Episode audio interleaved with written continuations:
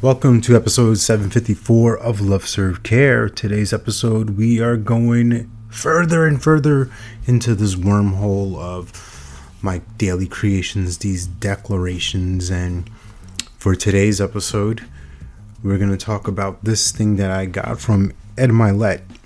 And I heard him years ago talking about somewhat of a, a midlife crisis he had and got some funky tattoos. And what he said was if he was going to get another tattoo, it would be this phrase, "Cani," C N A C A N I, constant and never ending improvement. And I loved it. I was like, oh, that's dope.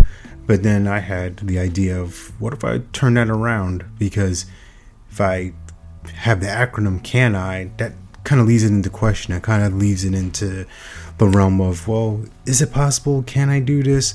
And I flipped it around and said, I am improving constantly and never ending. I can. Right? Just a quick little flipperoo, switcheroo, but I love that. It feels more empowering, it feels more ownership focused. And it also gives a lot of grace and space for those moments that I may not be doing that, where I may be in this space of, oh, I'm stuck, or things aren't going well, or it's not the way that I want, right? The, the argument with reality. I do it too from time to time. But what helps me snap out of that is the recognition of that I'm improving, I'm getting better, I'm, I'm continuing to keep going, and I continue to keep growing. And that is really relieving. That opens up a lot of grace inside of me to not be this perfect thing because I'm just never going to be that. It's okay. And I accept that.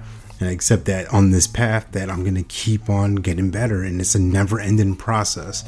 And that's something I talk about when I speak and I do my play and win talk, right? The N stands for never ending improvement. And that's this is where it stems from. So I I'm wondering for you, are you committed to that? Are you dedicated to the never ending process, right?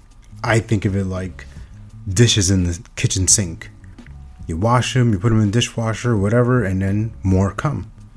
More pile up.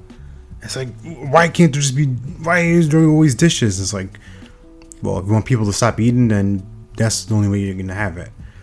Be ready for it. It's going to keep coming. it's going to keep happening. Accept it. Don't argue with reality. And you get to keep on improving. That's the game. That's the rule of the game. You keep going and you keep growing.